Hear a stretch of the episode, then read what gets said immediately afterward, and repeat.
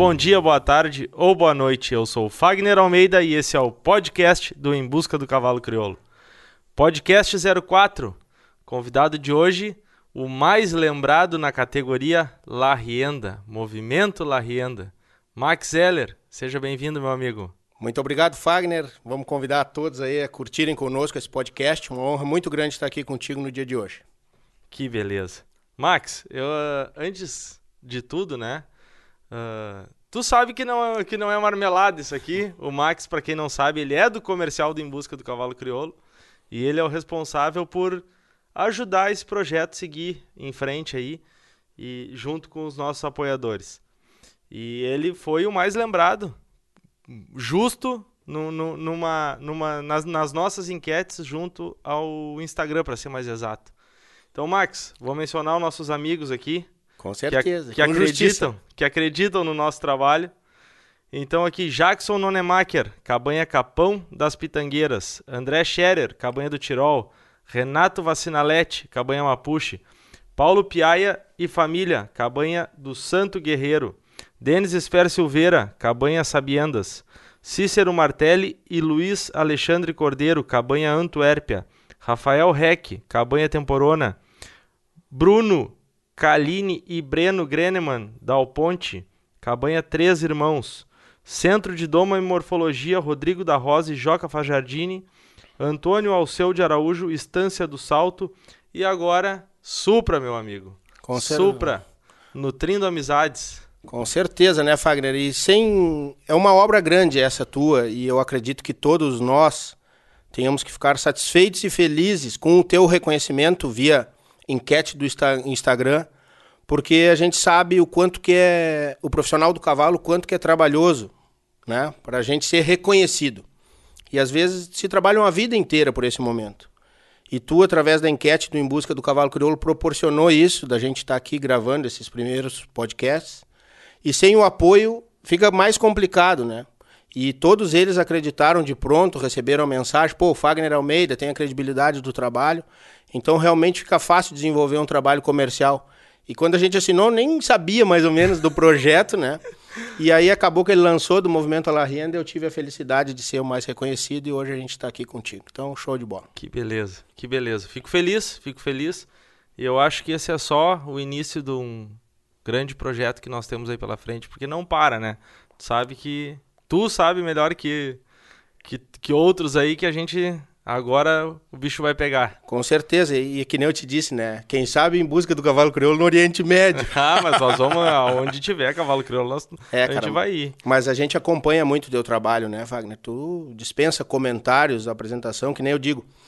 Eu fiquei muito, realmente muito honrado pelo convite, né, de estar tá aqui contigo gravando, e eu sei quantos outros profissionais poderiam estar aqui também, e que vão, com certeza, querer estar contigo também. Né? Eu te desejo sucesso nessa trajetória dos podcasts, do lançamento de novo do Em Busca na temporada europeia primeiro, né? Isso, isso. E aí depois na sequência do projeto Em Busca do Cavalo Crioulo, que realmente nos proporciona uh, achar o nosso cavalo em todos os cantos, né? Que a ideia é essa, né? A ideia do, do Em Busca do Cavalo Crioulo surgiu Tchê, eu, eu fico muito eufórico quando eu vejo o cavalo crioulo fora do nosso, do nosso ambiente aqui.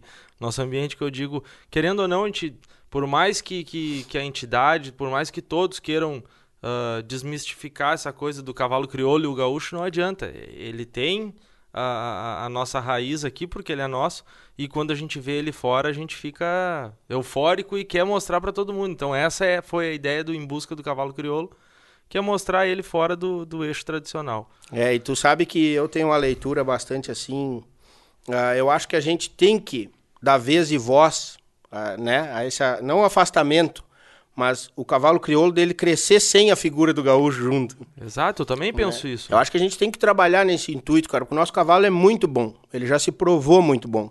Ele, ele é capaz de, de, de competir de igual com diversas outras raças Exato. em diversos outros esportes. Né? Então, claro que a gente tem a questão cultural, tem a questão da tradição, mas isso nos interfere um pouco no crescimento do nosso cavalo né? específico do cavalo crioulo. Né? Ah, ah, querendo ou não, não falando de uma, de, de, uma maneira errada, mas assim, a nossa tradição ela, ela termina nos fechando um pouco e não deixa com que o cavalo, às vezes, muita, muitas vezes cresça, né? Exato, eu tenho a mesma, mesma percepção e a mesma leitura que tu, assim, mas, sabe? Mas, uh, tio, o nosso cavalo crioulo, onde ele chega, ele conquista, né? Isso é Sim. é fato, isso é fato. É, tem, tem questão de adaptação dele, por ser um cavalo rústico, né? Um cavalo de fácil manejo, vamos dizer assim. Uh, e a questão da aceitação, né? A claro. docilidade do nosso cavalo, ela é fora do comum. É. O cavalo compete o freio de ouro, sai da pista, dá numa criança. Então, é, eu acho que essas são características fundamentais. Como uns gostam de dizer, virou a chave, né? Virou a chave, Vira o cavalo sai a passo, dele. né? É. Então... Tia, meu amigo, seguinte, vamos começar pelo básico. A gente começou já atropelando. Já chegamos chegando. Nome completo, idade e profissão. Perfeito. Eu me chamo Max Vinícius Heller, eu tenho 38 anos, né, sou natural de Porto Alegre e sou treinador de cavalos por profissão. Bueno. E esse Vinícius estava escondido aí, né? O cara fica meio. Eu é. tenho um escondido também. É, não, o pessoal, como, como fica mais fácil, o Max Heller, o Max Heller aí ficou mais conhecido. Fica mais imponente, né? Max Heller. É, mas claro, nas provas, nas provas oficiais, né, a BCC fala todo o nosso nome, claro, então. Claro. Mas tem gente que fala Max Vinícius, não, né? Acho que tem três ou quatro tias que chamam Vinícius, mas o resto é. Então, conhecido né, como Max Heller, natural de Porto Alegre, radicado hoje em Viamão, desde 2007 que a gente se mudou para Viamão. E de lá a gente toca o nosso centro de treinamento, né? Uh, ah, para provas de movimento à renda e rédeas, enfim. Né? Hoje muito mais o Martim competindo do que eu, eu propriamente. Eu vou chegar nesse ponto lá é, na frente lá. Mas a profissão treinador de cavalos, né, desde 2003 que a gente começou. Então de lá para cá desenvolvendo esse trabalho aí. Tia, conta, conta um pouquinho para nós assim o movimento La Renda, porque ela é, um, ela é uma, uma prova ainda que é que tá ali escondidinha ainda, né? Ela não ela não ela não saiu ainda. É pode-se dizer, do armário, assim, ela, ela vem vindo aos pouquinhos, tem, tem bastante adeptos, o cara vai vendo. Região de Santa Catarina é bastante movimentada nessa, nessa modalidade. É. Conta um pouquinho da história da, do, do movimento La Renda, essa prova que ainda para nós é um pouco desconhecida, e, e, e, como que tu foi parar nela. Perfeito. Uh, o movimento La Renda, né, diferente do que muita gente acredita, ela é uma prova oriunda do Chile, já praticada há mais de 90 anos no Chile e há mais de 50 anos na Argentina. Né? Como a proximidade daqui, quem trouxe a prova para nós foi o seu Oswaldo, o seu Renato Vacinalete da Cabanha Mapuche, são argentinos, trouxeram. Então fica muito parecido com a Argentina e não com o Chile, mas... É, que nem eu tinha te comentado, para mim eu fazia essa visualização da prova como Argentina, né? Não como... É, perfeito. Como e, e aí como teve a saída do Chile na FIC, então ficou realmente a prova da Argentina, né? E na Argentina chama a prova FZB, Felipe Zeta Bagester. Né? A prova é batizada nessa, nessa sigla. Então, uh, o seu Renato, a gente teve uma apresentação na FIC 2009 aqui do Brasil pelos chilenos, fizeram uma apresentação. A gente já teve participação de cavaleiros brasileiros também correndo fora. O Marcelo Mogra já participou de uma FIC também. Uh, então, uh, ah, 2010 foi a primeira final nacional do Movimento La Renda aqui no Brasil. A princípio só com uma categoria, né? Era uma prova de, era uma prova de entrada. Uh, começou através deles trazendo a prova para cá, se difundiu muito em Santa Catarina, pela facilidade de não ter que usar o gado, então se é uma prova mais que dá para conduzir dentro de uma pista, mas é uma prova de um alto nível de adestramento, um grau alto, remetendo à alta escola de equitação. Né? Então o movimento La Renda eu considero ela aqui para nós, ela teria que ser vista como uma prova de meio, e daqui a pouco não tanto como uma prova de fim. Né? Uh, todas as oportunidades de entrevista que eu tive, uh, eu sempre digo como uma escola, porque a gente fica num período do cavalo entre a doma e a apresentação no freio, sem ter muito o que fazer com aquele potro. Outro corre uma prova de redomão e vai ter que esperar um tempo até amadurecer, e a larrenda pode ser um caminho para amadurecimento desse cavalo. Então ela é uma prova que ela oscilou muito no Brasil, entre altos e baixos, ela já tentou se estabelecer, ela tinha premiações boas, pagava um carro zero na final, motos, enfim. Uh, sempre com a tutela da, da cabanha Mapuche, eu ia, te, eu ia te dizer, sempre quem fazia essas promoções aí, quem foi muito incentivador dessa, dessa modalidade foi o seu Renato Vacinalete. Né? Totalmente, né? a renda aqui no Brasil deve muito ao seu Renato, tanto é que a prova leva o nome dele e do seu Oswaldo Vacinalete, né? A prova de movimento La Renda, uh, ela é nominada Oswaldo e Renato Vacinalete. Uh, então ela oscilou muito. a gente já teve muitos adeptos, já tivemos poucos adeptos. Hoje ela se mantém na média. Né? Claro que a pandemia nos prejudicou muito, nosso último circuito, ano passado e esse ano, por conta de não conseguir realizar as etapas classificatórias. Mas basicamente ela é uma prova que tu tendo uma pista, tendo o técnico, uma ambulância, tu vai realizar ela. Tu não tem que ter três, quatro dias. Uhum, Geralmente tu uhum. consegue dominar ela num dia, dependendo do número de participantes, né? E ela, ela me parece ser uma prova assim que, por exemplo, uh, um, um, nível de, de, proprietário, por exemplo, consegue participar dela bem tranquilo, né? Consegue. É, a gente tem hoje, claro, né? Começou com uma categoria, hoje já são sete categorias no Movimento La Renda. Então, deu oportunidade também para os amadores, para os proprietários, para as crianças, as mulheres participarem. Não que não possa competir direto no profissional, pode, a gente vai transcorrer isso durante a conversa, mas uh, hoje ela é uma prova bastante democrática, o Movimento La Renda. E uma prova que acaba que o custo, o custo da inscrição dela também é menor do que uma credenciadora, do que um freio de ouro. Sim. Né? E eu cito até nesse próprio ciclo aqui, que a gente tem uma, um, vamos dizer, um exemplo real para ilustrar, é a Catita do Capão Redondo, que está credenciada para o bocal, com uma média bem expressiva, e ela foi campeã do Crioulos do Futuro no, no movimento La Renda. No, no. É, então isso, ela teve uma base boa de treinamento, e agora está credenciada para disputar a prova máxima da raça, entende? Então o movimento à renda, ah, claro que também depende de ajustes, como é relativamente nova, 10 anos, uma década para fazer uma prova se estabelecer, ah, é pouco. Pelo mesmo motivo que a gente falou no início, é um pouco cultural, um pouco tradicional, ah, vem de fora.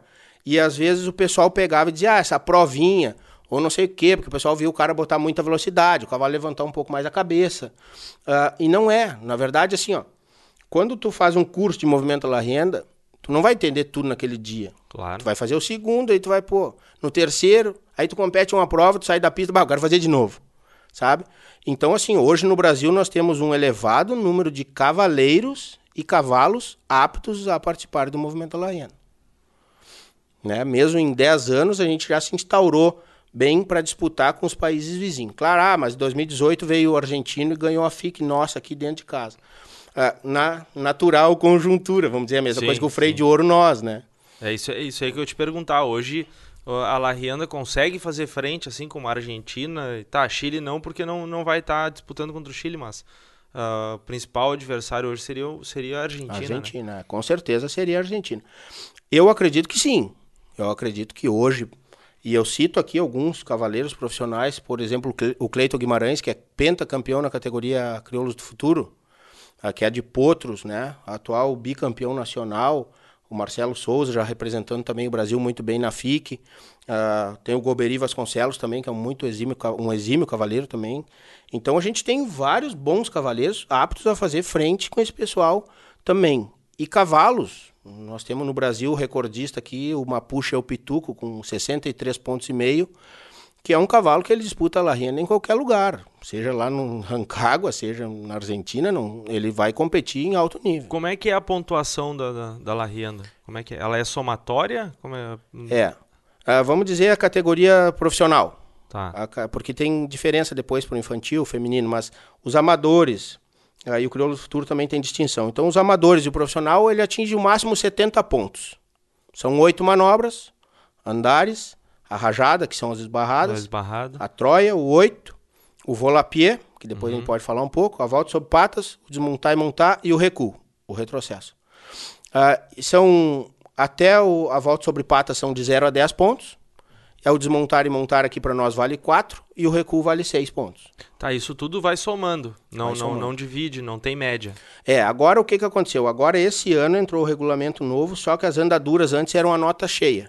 E agora vai ter uma média dividida como se fosse no freio de ouro. Só da andadura. É, vai tomar o tranco, tu vai uhum. levantar a placa, vai o trote, tu vai levantar, mas na, nada, é tudo somatório, não tem nada que, né? E claro, quando tem mais de que dois ou três jurados, aí tu vai fazer uma média normal, não tem nada de, né? Mas normalmente é quantos jurados até? Uh, Pode ser até três. Até três. É. Classificatórias estão pedindo que seja dois agora, né? Mas antigamente a gente julgava um, um secretário. É, eu lembro que é. te vi várias, fotografei algumas, algum, algumas provas contigo como secretário e agora tu é jurado também, né? Isso, eu ingressei no quadro de jurados da lista 1 uh, ah, em 2015. A gente teve o primeiro, o primeiro concurso, vamos dizer que Uh, já tinha uma lista de jurados uhum. que começaram com a modalidade. E aí em 2015 teve uma prova, uma seletiva lá em Pomerode, na Mapuche, onde a gente foi aprovado. E naquele primeiro momento a gente passou a acompanhar os jurados oficiais, julgando junto. Uh, em 2016 ou 2017, agora não me lembro, teve uma reciclagem com Rua Cruz Amestoi aqui no parque, uh, onde a gente fez a nossa validação pelo mapa. Né? Então nós viramos naquela a partir daquela reciclagem, quem se destacou na prova acabou virando jurado lista 1 também. Né? E aí eu tive, durante um período, 2018, logo depois da final que eu julguei, 2018, eu tive um período afastado, pedi afastamento da lista. E aí a BCC fez outro concurso de jurados e aí eu retomei um ano depois, voltei como lista 1. Então tu, tu é meio completão, desde do, da, da competição até o, Mas... até o jurado. É, na verdade assim, né? Voltando um pouco no início, eu digo, tudo é e eu tenho que destacar aqui como, como é que eu comecei no movimento La Renda. É, eu ia te perguntar isso. Nós estamos nós estamos saindo é. aqui, mas tu tem, que, tu tem que me contar como é que tu caiu é. no movimento La Renda. É. Porque eu lembro assim, lembro do Max em credenciadora. Acho que até freio do proprietário também eu já te fotografei, não? Não, proprietário não? nunca pude, porque eu sempre estava envolvido. Tá, com... mas assim, tu tá sempre no, no, meio das credenciadoras e centro de treinamento e é. tal. E quando vê o Max entra no mundo da, do movimento La Renda e parece que ali tu te encontrou. É, e na verdade pode-se dizer que sim, porque ah, em 2011 eu estava trabalhando dentro de uma cabanha. Eu, eu comecei minha carreira sempre freio de ouro. Né? Com 5 anos de idade eu estabeleci que eu ia ser cavaleiro e queria esse sonho. Só que, claro, nascido em Porto Alegre. A família não era tradicional. Tenho passado de bisavô tropeiro, mas nunca ninguém desenvolveu isso. Né? Ah, o pessoal começou o gosto do cavalo quando eu tinha 5 anos, e eu me identifiquei, a gente veio, veio o freio de ouro e aquilo ficou. E eu só tinha isso como verdade absoluta, o freio de ouro. Eu queria ganhar o freio de ouro. Mas só que, claro, daí tu começa a enfrentar a família, tu começa a enfrentar a cidade, tu começa, tu não é oriundo do campo, tu não, não tem tá propício aquilo. família tradicional daquilo ali. Então Sim. eu tive muito que me desenvolver e ralar muito, sabe? Ah, então eu sempre fui um cara assim, ó, cara, eu vou estudar isso aqui. Por que, que eu vou montar cavalo, sabe? Pô, e o pessoal começou a apoiar em 2001. Eu tive a oportunidade de um, um amigo nosso, que eu digo, sempre digo, o seu João Vargas foi um cara que me chamou disse, cara, eu acho que tu tem potencial para ficar andando em cavalo em 20 de setembro, laçar e tal, não desmerecendo, mas eu acho que tu é um cara que tem capacidade para trabalhar com cavalo. Vai lá, faz um curso com meu sobrinho, não sei o que, ele já tinha umas técnicas americanas. E aí eu fui, bah, passei 45 dias, cara, fiquei realizado, assim, sabe? De, bah, gostei desse negócio, vou treinar. E aí tá, e resistência e tal, e sempre investindo. Aí a partir daí ele disse, cara, vai procurar um cara que chama Jango Salgado. Bah, daí eu fui. O primeiro curso do Jango eu pedi autógrafo pra ele, sabe? Assim, tipo, bah, o cara. Aí tu vai entendendo aquilo ali, cara. Imagina o sonho de criança, quer ser cavaleiro. Tinha cavalo em casa, mas não tinha apoio, né? Tinha apoio de uma parte, mas sempre duvidando. Bah, daqui a pouco ele cansa e vai fazer outra coisa. Sim, deixa, vão apoiar só pra não, não contrariar. É, e eu digo isso assim, hoje, hoje, boa parte da minha família, que é que me apoia, que tá do meu lado até hoje, eles entendem, sabe? Eu acho que eu digo, e, e também desse podcast, dividir um pouco disso que daqui a pouco se torna mais, impor mais importante até do que eu faço hoje, vamos dizer. Nada disso tem. Ah, é jurado, corre prova, não. Mas essa base, esse passado que foi ralado e sofrido, isso tem que ser dito. Porque a gente não sabe, cara. O que tem por trás desses caras que vivem do cavalo não é fácil. Não. Sabe? A gente abre mão de aniversário, a gente abre mão de Natal. Quantos Natal já passei cuidando do bicho e ah. dando injeção, sabe? Ah, e aí eu fui buscar informação. Fui buscar informação. Ah, saiu o maluco dos cursos. Onde tinha um curso, eu tava lá sentava, escutava. E eu comecei a entender que assim, ó, se o Fagner fala, o outro fala, o outro fala, três, quatro falam a mesma coisa, tu sublinha porque aquilo ali é uma é uma alguma coisa tem, né? É uma base para te poder trabalhar. Exato. Agora tá muita então eu comecei a identificar isso, pô, cara, não sei o quê, babá. Ah, eu tive escutando já o podcast do Antônio, ele fala do Monte Roberts. E ali também me abriu muita coisa. Sabe, essa essa o livro em si, a hum. técnica, a abordagem, só que daí, pô, tu já é taxado como diferente. E aí tu ainda chega com mais técnica diferente, cara. Só que assim, ó, isso me abre porta até hoje. A técnica dele, pressão, alívio, recompensa, tá? Né? Uh, eu sou um cara que tento sempre estudar muito. E aí nós vamos chegar na La Renda. Então eu fui, corri freio jovem, sou oriundo do, do freio jovem, prova de aspirante, né? 2000 e A primeira credenciadora que eu corri foi em 2001, 20 anos atrás, sabe? Tô também não, não treinava com boi. Sim. Aquelas coisas, assim, eu vou lá e pronto, entendeu? Nunca tive medo de ir lá. Tive grandes apoiadores. Credenciadora, tu chega guri, novo, com um cavalo feio de morfologia. eu sempre digo, o Leandro Amaral foi um cara que me deu força a primeira prova. Tava lá e disse, cara, não esquenta a cabeça, entendeu? Eu deu Segue. apoio. Ah, e segue. muita gente criticando, e olhando feio. E aí foi toda a trajetória. Em 2006, eu resolvi botar o centro de treinamento. Eu vou viver de treinamento de cavalo tal. E aí fui indo. Aí a gente foi passando trabalho, competindo prova, bicho de morfologia, marcar e tudo aquele que envolve o segmento, sempre no meio e sempre fazendo curso. Até que em 2011 eu estava contratado numa cabanha para trabalhar. E aí o Vinícius Abreu, que também eh, tem toda a base na La Renda, conheceu o movimento La Renda e me convidou. Me ligou. Cara, vai ter um curso de La Renda, movimento La Renda, lá na Sul Rédeas, no Roberto Joe. O Dr. Luiz Bustos e tal. E Bom, quem conhece o Vinícius sabe que o Vinícius dele tem um poder de persuasão muito grande. E aí, eu disse, ah, não quero saber disso aí, cara. Vai, eu era o maluco dos cursos, virei as costas. Eu disse, não, não, que mais uma coisa para eu... Não, mas tu vai, que tu vai gostar, porque tu gosta de curso, não sei o que, babá e tal. Eu disse, não vou. Daí me ligou de novo. Cara, tu tem que ir. Já vê lá como é que faz, então. Parcela, não parcela, tá? Vou lá ver. Fagner, Talvez tenha sido essa atitude que me trouxe aqui hoje, né? Eu fui lá, cara, eu me encantei, me encantei. Eu conheci o Dr. Luiz Bustos, que ele era titular da Esquadra Equestre da Argentina, veio ministrar o curso ali. E aí, cara, foram assim, ó, dois dias maravilhoso, maravilhoso. Assim, eu tinha a base gaúcha nossa, de aprender com domadores tradicionais, treinamento mais gaúcho, a escola americana, com Jango, tudo. E faltava essa lacuna do movimento Renda. E lá eu vi, nesses dias trabalhando assim, eu vi que, poxa, cara, é isso aqui que faltava na minha vida. Que ano mesmo isso aí? 2011. 11. Né? Então, em 2010 teve a final aqui, eu nem Nem, nem prestou atenção no que aconteceu. atenção. E aí, 2011 tinha a categoria amador e a profissional. E naquele ano o Vinícius foi campeão. 2011 ele foi campeão amador, com uma parte do infinito, que hoje é nosso. E ele fez, fez a clínica de a cavalo e eu fiz de ouvinte. Pá, daí nós saímos dali trocando ideia, né, cara, e tal. Só que daí nós tentamos convencer os outros também. A puxar mais gente, a puxar mais gente. Cara, e aí eu sempre disse, cara, vai lá que tu vai gostar. Mas tu tem que estar com a cabeça aberta. Eu fechei a cabeça num primeiro momento e depois eu aceitei. Aí eu fui lá, vi tudo que aconteceu. E aí comecei minha trajetória. Comecei a secretariar a prova.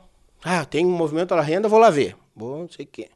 Aí fui, comecei secretário, secretário. Eu lembro que tinha uma época que tu e o Rodrigo Alegrete se tocavam de carro aqui pra Santa Catarina pra ajudar até, acho que até na organização da prova, né? Tudo, tudo. Tudo que tava lá renda, desde narrar até competir, eu já fiz tudo dentro da prova. é, já fui, já narrei prova, já, já secretariei prova, e ali a gente aprende muito, né, cara? Porque eu acho assim, não, ninguém vai sair jurado. Ninguém vai fazer, ah, jurado de La Renda. Pô, tu tem que ter um, um conteúdo pra isso, né? E eu sou um cara muito assim, cara, se eu não me sentir apto, eu digo, cara, não, não, não sei, não, não consigo, entendeu? Deixa eu estudar isso aqui pra ver se a gente consegue. E aí eles começaram a abrir eh, clínicas para formar jurados de La Renda. Eu fiz quatro cursos de jurado antes de fazer a prova. E aí, claro, aí tu domina o regulamento, tu sabe que, né? E aí tem a facilidade de andar a cavalo, e eu acho que isso para julgamento faz uma diferença muito grande, ah, principalmente no que tange o respeito ao profissional que está executando a manobra. Porque tu sabe o quanto que aquilo ali dá trabalho pra fazer. É muito fácil tu ir ali julgar, ah, o cara não consegue girar o cavalo. Sim. Aí o cara que passa trabalho para girar um cavalo E sabe. ele começa a, a, a- a outra visão. Não que tu vá dar oito pra uma manobra cinco, mas tu sabe a dificuldade daquilo ali. Né? Então isso tudo vai formando e tal. E aí quando teve a oportunidade de fazer o curso, bah, me toquei pra Pomerode pra fazer o curso. Vamos lá fazer e vamos tentar. Ah, mas vai passar, todo mundo já começa. Ah, vai- não sei. Que aí o, seu- o seu Renato levava os Pomerode e fica com a banha Mapuche. Só pra Mapuche. quem não. não Isso, tá, é. não conhece. Cabanha Mapuche fica em Pomerode. O seu Renato começou a trazer cursos para Cabanha, como é que É, os cursos até foi, até teve um aqui na marca do Santos, em Viamão, Aham. mais perto. Começaram a Me- sempre lá. meio, meio que ligado, tu falou no Joe, daí agora na marca É. do Santos, meio que ligado com rédeas junto, né? É, e até é, seria um grande plano, né? Porque por ser uma prova também que precisa de pista e solo, né, para poder desenvolver algumas coisas, tipo o volapié, por exemplo. A gente precisa de um piso um pouco. Depois a gente aborda a manobra, mas ah, sempre tentando buscar uma correlação com pistas, com pessoas com a cabeça também mais aberta em, em relação ao cavalo de esporte, né, Fagner? Sim, sim, sim, sim. Ah, então, sempre com, com- sempre com o apoio da Mapuche, sempre com o entusiasmo do seu Renato, de levá-la à renda, de fomentá-la à renda. Ah, vinham o Ronaldo Creus, veio ministrar curso, o Vicente O Mafra. Ronaldo também, desde que eu, eu lembro, assim, eu já fotografei, acho que algumas quatro É, finais de La Rienda por aí. E lembro sempre do Ronaldo competindo. E... Sempre, o Vicente Mafra foi no Mato Grosso mostrar. Não, o Vicente Mafra, eu tenho uma história com ele, 2013. Tinha ele, daquele jeitão dele, né? Leve. Ah, é? eu tomei uma mijada. É, literalmente, uma Eu mijada. acredito. 2013, uma passaporte em, em, em Campo Grande, no Mato Grosso do Sul. Terminou a passaporte, um lugar onde tinha. Tu terminava, tinha, tá, ocorria passaporte aqui, e na frente, assim, mais na frente, uns 100 metros, tinha um palco onde tocava Eduardo Costa e não sei mais o que. E aquela passaporte rolando aqui, música rolando do outro lado. E tia, daqui a pouco, tá, tem um curso de movimento La Renda. Eu disse, mas que, que que é isso, né, cara? Movimento La Renda. E aí eu pela, fotografando pela BCC lá, o pessoal, não, Fagner, tem que fazer a cobertura do movimento La Renda. Ah, chego bonito lá com drone, com não sei mais o que, papapá. E aí fomos lá para uma pista separada e longe de tudo isso. E aí, seu, o, o seu Vicente com o pessoal na rodinha ali e tal, e começa eu com o drone pra cima, pra baixo, pra cima, pra baixo. Aí tu já imagina o que, que não deve ter acontecido, né? Bah, Ele me deu uma rica de uma mijada. e disse que se eu não saísse dali, o curso não ia continuar. o Vicente é uma, fi- uma figura, né? Só, só assim. Ou tu sai daqui ou o curso não continua, ponto. É simples assim, Eu, né? Tá, obrigado. Aí assim eu, foi meu primeiro contato com o Com o movimento Vicente La Renda. Mafra. Não, com o E com movimento a La La Renda, Renda. que fosse bem apresentar. O Vicente é um par... todo mundo, né? Eu, imagina, 2000 e... quando vi ele no Butiá Guarani, Vicente Mafra Sim. e tal. E depois como ele trabalhava já com a Mapuche, e aí então a gente começou a se conhecer mais, e julgar junto, e secretariar. E, e aí então 2015 ali foi um ano que foi bacana. E aí eu fui secretário da final nacional ah, durante quatro anos, da categoria máxima, que era o profissional A. Ah, esses quatro anos eu fiquei fazendo, bem dizer, estágio com eles ali. Então trabalhei com o Dr. Luiz, trabalhei com o Andres Lalane Salas, trabalhei ah, com várias pessoas. O João Vicente Sá trabalhava como jurado da La Renda aqui também no Brasil. E aí, 2016 foi um ano que eu achei que eu estava pronto para julgar a final. E acabou que eu não fui ah, convidado. Fui convidado de novo para ser secretário e aquilo me deu uma momentânea frustração. Poxa, eu estava tão envolvido 2013, 14, 15 já e já estava Sim, achou que ali era. é, e a gente acha isso na nossa cabeça, mas a gente acha errado. Às vezes, pô, por que, que eu não, não tô preparado? E não estava preparado, sabe? Ah, não, que o, não que eu não estivesse realmente e, e tecnicamente preparado, mas eu não era o momento. Uhum. Eu acho que, de repente, se eu tivesse ido julgar e tivesse julgado mal, eu acho que eu tinha, daqui a pouco, parado, né? Ah, hoje eu vejo o reflexo, assim... ah, aí, 2017, eu corri a final. Eu fiquei 13, 14, 15, 16 secretário. 17, eu classifiquei dois animais para final. E aí, 18, chegou o tão aguardado convite de ser jurado da final nacional. Aí, 2018 para mim foi um ano glorioso da La Renda, porque eu tive a oportunidade como cavaleiro de representar o Brasil na, Na FIC, FIC e jurado. e julgar a final nacional nossa. Então isso E eu fotografei as duas. é verdade. Tem uma eu foto fotografei que as eu tenho duas. do Malaparte do desmontar e montar, É. né? Eu sempre digo aquela foto tem um valor muito muito especial para mim assim, sabe? Porque o Malaparte ele se confunde com a nossa trajetória. Ele era do Vinícius, depois ele vendeu e depois Aí depois eu fui atrás. Já, chega, esse cavalo tem que morrer com a gente lá. E aí depois a gente chega mais para frente, mas acabou nos dando mais alegria no passado e tá lá. Tá solto e tá classificado para esse ano para final de novo na mão do, do pequeno jockey, do Martin, né? Mas então é isso, cara. Minha vida esses 10 anos sempre trabalhando em prol da modalidade. Aí 2017 eu acho que teve uma troca de, de subcomissão. E aí eu saí a ministrar várias clínicas pela em parceria da subcomissão com a BCC. Né? Eu fui a São José dos Pinhais, a gente botou 40 pessoas na clínica. Santa Maria, uh, fui a Viamão. E aí tu vê que é legal o teu trabalho ser reconhecido assim, porque no ano retrasado, eu acho que tinha 14 ou 15 pessoas correndo a final que eram oriundos das clínicas. Sabe? Santa Maria, eu cheguei lá, quem estava de espectador na clínica é o Éder Pires, o Chiquinho, campeão do freio de ouro com Consuelo. Estava sentado ali aprendendo uma outra modalidade, sabe? E eu disse, cara, para mim é uma honra, porque eu sempre te admirei. Eu tenho uma foto do Consuelo com ele de a cavalo do freio 99. E aí, pô, tu tá aqui hoje na clínica aprender comigo, né? E aprendeu e fez pódio depois, movimentou o seu treinamento, tudo com o apoio do Movimento La Renda. Com essas clínicas que vocês faziam. É, e daí a gente começa a trocar contato, né? Claro. E aí o cara começa, pô, Max, mas eu quero não sei o quê. Além de receber alunos desde esse tempo todo, né? O pessoal vem para se aprimorar na prova de movimento da renda. E é o que eu digo assim, não é porque aluno meu, se eu tiver que julgar, eu vou julgar da mesma forma. Não tem distinção, ah, vai fazer aula comigo, eu vou te. Não. E sempre quando alguém pergunta, uh, liga para mim, ah, eu vou fazer aula, tu vai fazer com o jurado ou com o treinador? Com o treinador. O jurado não. Né? Eu tenho que tentar ser o mais imparcial possível dentro do julgamento. Né? Uh, isso é uma prática minha. Sempre quando eu vou julgar, eu tento repassar o regulamento. Para chegar lá e fazer o máximo de justiça possível. Tá. Hoje, no caso, tu dá aula para quem, por exemplo, eu quero ir lá fazer aula de movimento La Renda, eu, eu vou lá treinar contigo. Sim. Tu, tu, me, tu me dá essa, essa, essa base aí. É, eu, eu tenho a felicidade hoje de, de mexer com, com treinamento de cavalos, né? O pessoal vai lá às vezes para falar de genética, para falar de morfologia, pra... então eu tento ser bem completo em questão de tudo. Mas o movimento La Renda, vai, tu quer fazer aula de La Renda? Vamos lá fazer aula de La Renda. Tá, mas hoje o teu, o teu, teu CT ele é específico de alguma modalidade ou não? Tá, mas eu também quero fazer uma base para correr um freio do proprietário. É, o, Posso fazer também é, contigo? A, pode fazer mesmo, porque a La Renda é uma base para tudo. Né? Eu digo assim, o treinamento de rédeas, maravilhoso. Se o cara juntar o treinamento, a, a escola gaúcha com o treinamento americano e botar mais a La Renda... É golaço. É, porque tu, tu acaba que tu usa menos a boca e mais a perna. Tu, tu, tu adestra mais o teu cavalo. É como se, ah, demora mais, mas tu um cavalo de autoescola leva de 8 a 10 anos. Sim, sim. Né?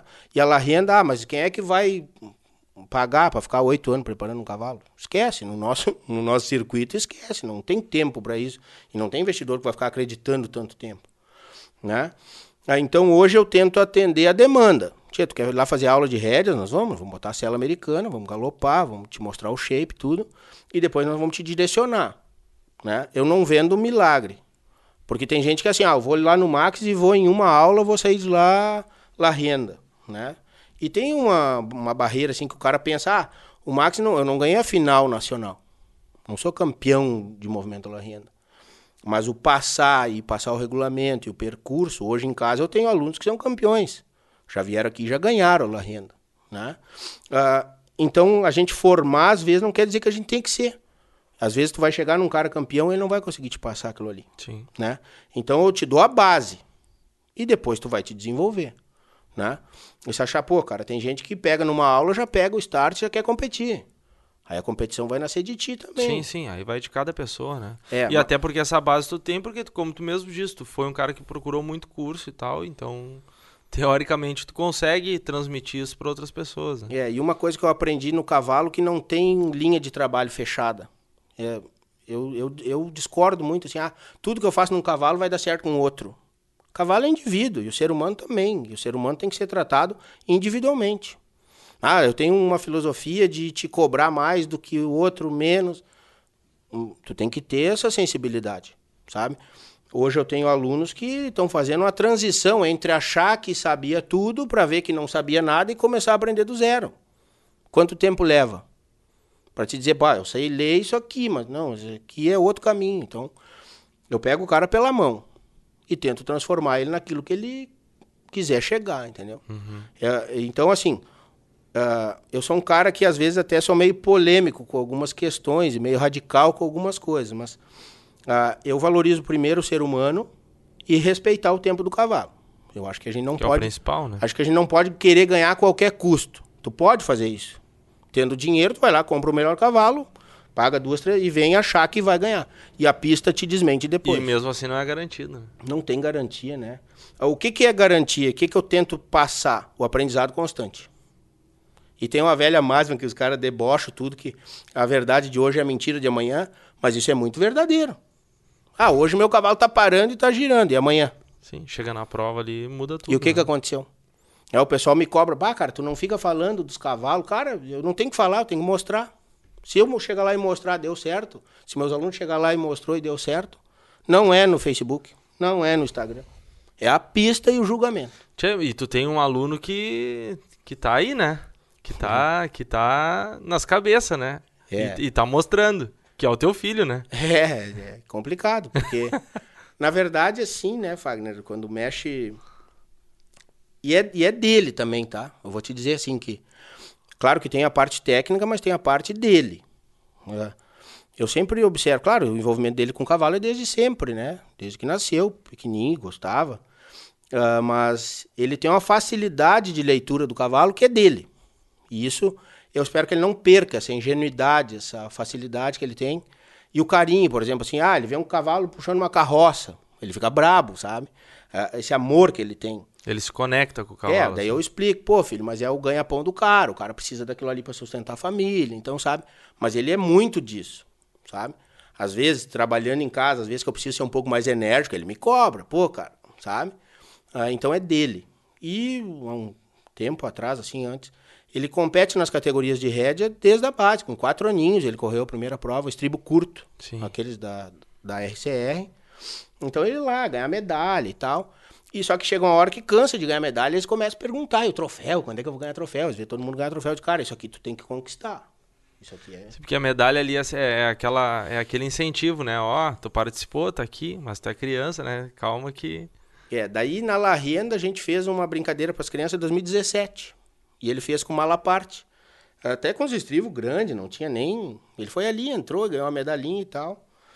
E aí até essas. Foi domingo ele me mostrou, essa aqui foi a primeira medalha que eu ganhei com a La Renda, sabe?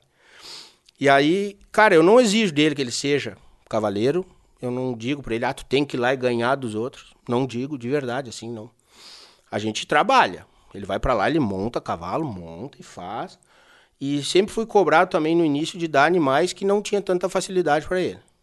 É justamente porque assim, eu não vou poder estar junto lá dentro da pista. Sim. Ele vai ter que aprender a manobrar. Vai ter hora que vai dar zebra. E se dispara, e se não sei o quê. Então ele foi aprendendo no bracinho dele ali, tá, tá. E aí foi. 2019 foi o primeiro ano que instauraram a categoria infantil e feminino. Então, dentro da categoria, ele foi a primeira criança a participar. Ele foi o primeiro competidor na categoria infantil no Brasil e uma aluna nossa foi a primeira feminino. E aí ele gostou e se, a- se apegou na modalidade assim e vamos, vamos participar. E aí ele, naquele primeiro ano ele classificou três animais para vir para final e eram cinco vagas, ele botou três. Aí veio e foi campeão.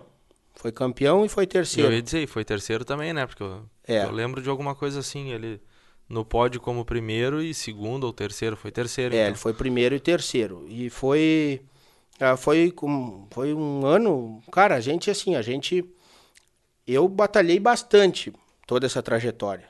E até eu tava conversando isso com ele ontem. Cara, hoje tu vai pegar um caminho um pouco mais curto do que o meu, né? Eu tive que ir com a cara e com a coragem, fazendo relacionamento, criando, e sofrendo, e chorando, e batalhando. Hoje tu pega isso, mas não que tu vá pegar de mão beijada. Tu também tem que trabalhar para perpetuar isso aí para frente, né? Ah, e aí aquele ano, o cavalo mais pontuado dele, ah, a gente estava se preparando para a final e eu escrevi o cavalo numa etapa do Campeonato Gaúcho de Rédeas para ele empistar, para ele conhecer mais o cavalo. E ele gostava do cavalo, né? E aí ele pegou e na madrugada que nós ia carregar o cavalo, eu levantei duas e pouca e escutei um barulho no galpão. Só tem alguma coisa, tem alguma coisa mal. E aí desci, fui olhar, o cavalo tava revirado, assim. Mediquei tudo, né?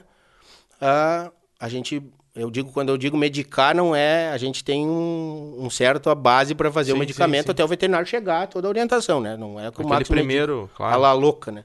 Não, fazer o, o, protocolo, pô, isso aqui a gente faz, tenta contato com o veterinário, mas ah, pela nossa trajetória eu já vi que a coisa ia ser um pouco mais diferente, porque a gente medicou, Complicado. esperou um tempo do medicamento e o cavalo começou. E aí o caminhão chegava às quatro horas, isso era duas e pouca, e a gente começa com aquilo ali. Soltei o cavalo, fiquei observando, não sei o quê, e ele tinha colégio. Né? Ele tinha colégio no outro dia, eu mantive. E aí, cinco horas da manhã, quatro horas da manhã, eu liguei pro caminhão, cara, pode desviar que o cavalo não vai. Esse cavalo aqui não vai viajar. Já tinha pago cocheira no campeonato de rédeas, inscrição, tudo. Esse aqui não vai, deu zebra. Tá, o veterinário chegou tal, e aí eu avisei a mãe do Martim, né? Ó, o, cavalo tá assim, assim, mas não fala nada para ele. Deixei pra escola e tal, e depois eu converso. Nós estamos medicando, vamos ver se ele vai estabilizar. Só que a prova do campeonato era sábado, isso era na quinta, porque tinha que ir junto com os outros para aproveitar o frete, tá? Beleza. Uh, o cavalo, três horas da tarde, estabilizou. Tá, beleza. Vamos pensar um plano B. E às sete horas da noite ele sucumbiu, assim. Vai, daí começa, ele liga para um, liga para outro, liga para um, liga para outro. Ah, o doutor Fernando Gonzalez, vamos operar. Vamos operar teu cavalo e. É aquele negócio, carrega, leva pro hospital e tudo, Sim. não sei o quê. Só que daí, na hora do meio-dia, quando ele chegou, eu avisei para ele. Eu disse, eu quero dar notícia para ele, eu quero e aí eu peguei o telefone, filho, o pai tá te explicando, porque ele perguntou, ah, já chegou no Virgínia, não sei o quê, campeonato. Ansioso. É, eu disse, filho, o pai vai te explicar um negócio. O Otelo passou mal, sim, sim, sim, sim. E nós estamos medicando ele para ver. Até então não tinha história da cirurgia. E aí ele tinha nove aninhos na época, sabe o que ele me disse? Papai, prova tem muitas. O que importa é ele ficar bem. Tô. Aí eu sentei, eu digo, cara. Tu achou que ia ser bem pior? Esse guri não é de verdade, sabe? Porque, imagina, prova vão ter muitas. O importante é ele ficar bem. Eu disse, bah, agora levamos o cavalo para cirurgia. E aí ele já tá sabendo, aí já. E aí, tá, graças a Deus deu tudo certo, aquelas coisas de expectativa, de cirúrgico, passou. E aí no dia que eu fui levar ele para ver o cavalo, sabe? Só que daí eu disse, pô, cara, nós já temos a cirurgia. O Alegrete me ligou na sexta de manhã. Disse, ah, Max, o que, que tu vai fazer? Aí eu disse, cara, não sei, eu vou tomar uma xícara de café e vou pensar. Não sei. E aí eu falei com a minha família e disse assim, ó, bom, ele está inscrito no campeonato. Nós vamos pegar uma outra égua, que era a RZ Plachadora da Carapuça, que estava lá, e vamos fazer ele competir nessa égua. Vamos fazer uma força-tarefa e vamos levar o guri para competir. O cavalo está no hospital. Não tem o que fazer. Não tem o que fazer. Vamos pegar o reboque e vamos lá. Já tá paga a inscrição. Tá bem, todo mundo topou, todo mundo se uniu ali, vamos lá. Levamos ele, correu, era a final do gaúcho, eu acho, valia troféu. Acabou que andou bem na etapa ainda, acho que foi segundo na etapa, alguma coisa assim. Teve a premiação, ficou terceiro na categoria do Jovem 10, lá no Gaúcho de Rédeas. E aí, na semana que eu fui levar ele para ver o cavalo, bah, cara, daí quando ele encontrou o cavalo, assim, chorou e tudo, abraçou o cavalo.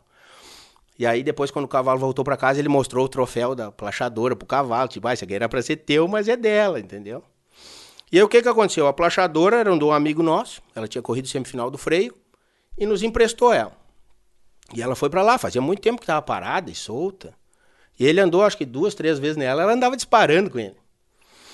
E aí quando nós levamos na classificatória, o pessoal fez, ah, se trouxer três cavalos, a terceira inscrição é de graça. Aí eu peguei e levei ela junto. E ele classificou o Otelo, classificou a dama e classificou a plachadora. Só que a plachadora lá com ele esbarrou, fez tudo. Ah, ela começou a ser uma reserva de luxo, né? E aí, pra final, ficaram, como ele tinha três, saiu o Otelo por causa da cirurgia, não dava tempo. Ficou a plachadora e a dama.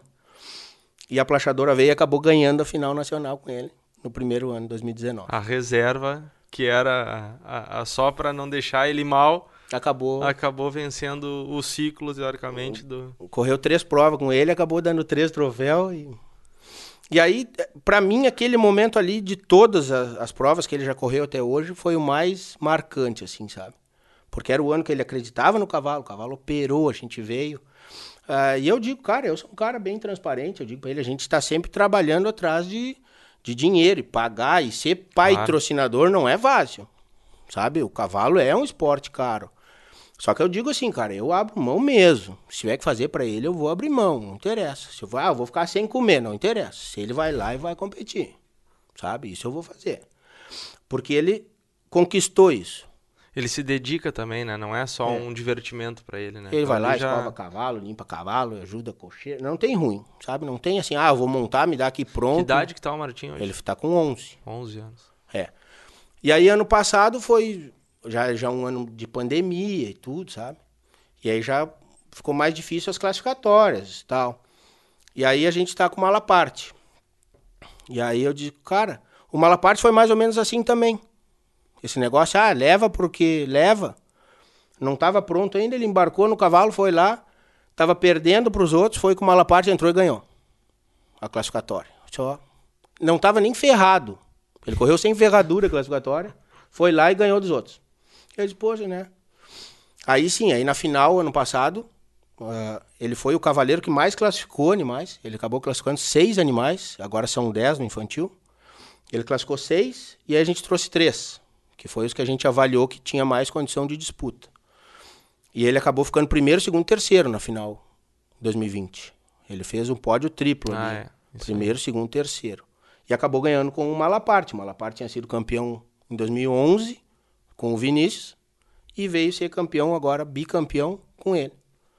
E assim, de pontuação, aquela para mérito, o Malaparte é o cavalo mais pontuado. E com essa classificação para final desse ano, ele vai ser recordista de finais também duas vezes convidado para representar o Brasil na FIC, 2012 e 18, e com seis finais no currículo também. Agora, para esse ciclo, agora as classificatórias estão. Como a, é que tá? A gente teve duas provas. Ah, chegou a ter duas provas já. Tivemos duas.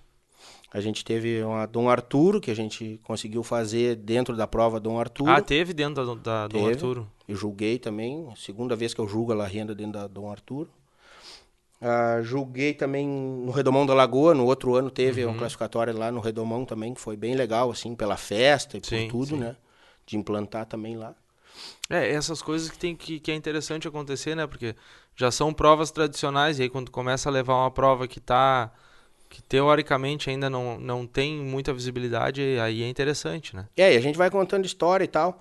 O que, que eu acho legal? Eu acho legal que a prova, todo mundo que pergunta, ah, vou fazer a prova aqui em Rio Grande, sei lá, um exemplo faz uma clínica antes. Porque só a prova, o pessoal fica sem entender. Se a gente consegue reunir a turma e fazer uma clínica um dia antes, fica mais fácil de entender. Sim. Alguém mostrando, ó, oh, que pega alguém para demonstrar. Ah, o que, que eu preciso para ir mostrar um curso? Algum cavalo que faça as manobras, mais ou menos, né? Ah, porque ah, não é só girar e fazer as coisas. Não, requer muita concentração. Tu tem que entrar ali e fazer todo o percurso, que nem na prova de rédeas, sabe? A partir do momento que tu está autorizado, tu tem que executar tudo. E é uma série de regrinhas no regulamento que ou tu vai ganhar ou vai te tirar fora, né? E aí assim, o cara que vai e começa a tomar muito ferro já não quer voltar. Por mais que o investimento seja menor, né? Então, eu digo assim, ó, o cara quer fechar uma clínica de movimento La Renda, contrata algum dos profissionais ou jurados ou os cavaleiros que já têm conhecimento, experiência, faz uma clínica. Chama fazer todo a, mundo. A clínica, tu diz, é fazer uma apresentação da prova. Faz apresentação. Bota ali, mostra a andadura, esbarrada, tróia, sei o quê. E aí tu vai ficando mais fácil. Né? Em Santa Maria a gente teve um quórum muito grande, o pessoal é, enlouquecido na prova, assim, eles gostam bastante, já vieram aqui, já fizeram pódio, sabe, já ganharam a prova. E, e é aquilo que eu digo, é um ano, vem, participa, é que a maioria das pessoas já quer tudo pronto, né, cara? Isso é Tu não tem como chegar lá e ser campeão. Vai lá e aprende, desenvolve um ano, vai no outro, conversa, aí tu aí começa tem, a trocar ideia. Tem a questão daquela do cara que diz, ah, eu, vou, eu sei fazer isso aí, eu vou lá e chego e ganho também. Já, já teve gente que diz, ah, mas essa provinha, não... cara, não é uma provinha. O movimento La Renda eu digo com experiência, ela é um provaço, ela é uma baita prova, sabe? Ela é uma prova que te faz pensar, te ensina a respirar, sabe? Tu tem que ter um cavalo que, claro, qualquer modalidade, né? Mas temperamento, buscar temperamento, buscar genética de cavalo de temperamento. Porque lá, depois que tu girar, tu vai ter que descer e ele vai ter que ficar quieto hum, ali. Exatamente. Tu é. leva ele no alto e ele tem que baixar depois, tem que Aí tu dá um giro 200 por hora, dá uma caminhadinha e tem que largar, e tem que largar a rédea no chão e dar toda uma volta, pegar a rédea do chão e subir, né? Ah, mas o prova de potro também. Claro, mas aí a mansidão já é no início da prova. Na larrenda o cavalo já fez o volapié, que é um, na verdade são os esbarros contínuos, sem parar. Do, na raia de 40, 40 e mais 20 correndo, né, em, em continuidade, é como fazer dois, quase três rollbacks da rédea aquelas paradas no meio que tem no percurso uhum. de rédeas. Uh, e aí depois tu gira e depois tu tem que descer e ele ficar mansinho ali para te montar. E aí tu tem que botar o pé. A prova começa quando tu tira o pé do estrivo e termina quando tu te estriva e pede a saída. Qualquer movimentação nesse período ali tu zera e são quatro pontos fundamentais. E, tá, e, pre e preparar um animal para a renda, assim. Uh, pode ser, como é que eu digo, o cavalo já pode ter corrido algum tipo de, de, de, Pode ser do zero, como já pode ter corrido algum tipo de prova. Pode. Como paleteada, enfim, freio. Pode, pode. Ah, é. o, que vai, o que vai mudar muito é assim, a adaptação. Né? Ah, é possível sim. O que, que eu não acredito se tratando? Hoje está tudo muito caro. E hoje está tudo muito fácil. A tecnologia ela está a nosso dispor, né, Fagner? Sim. Então a gente não pode virar as costas para isso. Assim, ó. Ah, tu quer ser um campeão de la renda. O que, que a gente faz? Ah, rédeas. Pega o que não deu certo na outra modalidade e bota para fazer isso. Esse é um tiro no pé. Ah, vai dar certo? Pode dar. Mas isso é um pensamento que a gente tem que trabalhar para mudar. Tu quer direcionar um cavalo para la renda, que tu vai pensar no futuro, então tu constrói. Tu pode potencializar. Ah, o Malaparte a vida inteira correu la renda. A plachadora era uma égua do freio de ouro. Sim, mas é. correu, se é adaptou. É que nem tu disse, ela, ela até serve para aquele, aquele tempo de, de, de, de base para outra, outra prova também, né? É, vai ser, mas vai ser legal um cavalo já experiente para um amador. Um cavalo que já sabe girar, um cavalo que já sabe esbarrar, um cavalo que sabe correr, um cavalo que sabe fazer uma andadura. Isso é legal. Porque daí o cara tá começando e ele vai ficar mais confiante num cavalo que sabe né? Ah, tu vai pegar um cavalo que está muito saturado. A gente viu, o Martin passou um pouco de trabalho com o Campana Rebuliço, um cavalo extremamente craque do freio de ouro. Sim, sim. Quatro sim. vezes finalista, duas vezes domingueiro.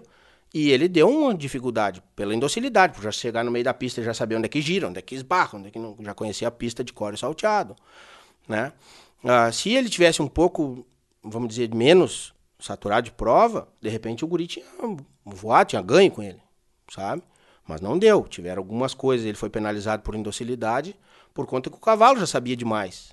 Não é por mal, sim, longe sim, disso, sim. é por bom demais, por, né? Então assim, eu acho que dá.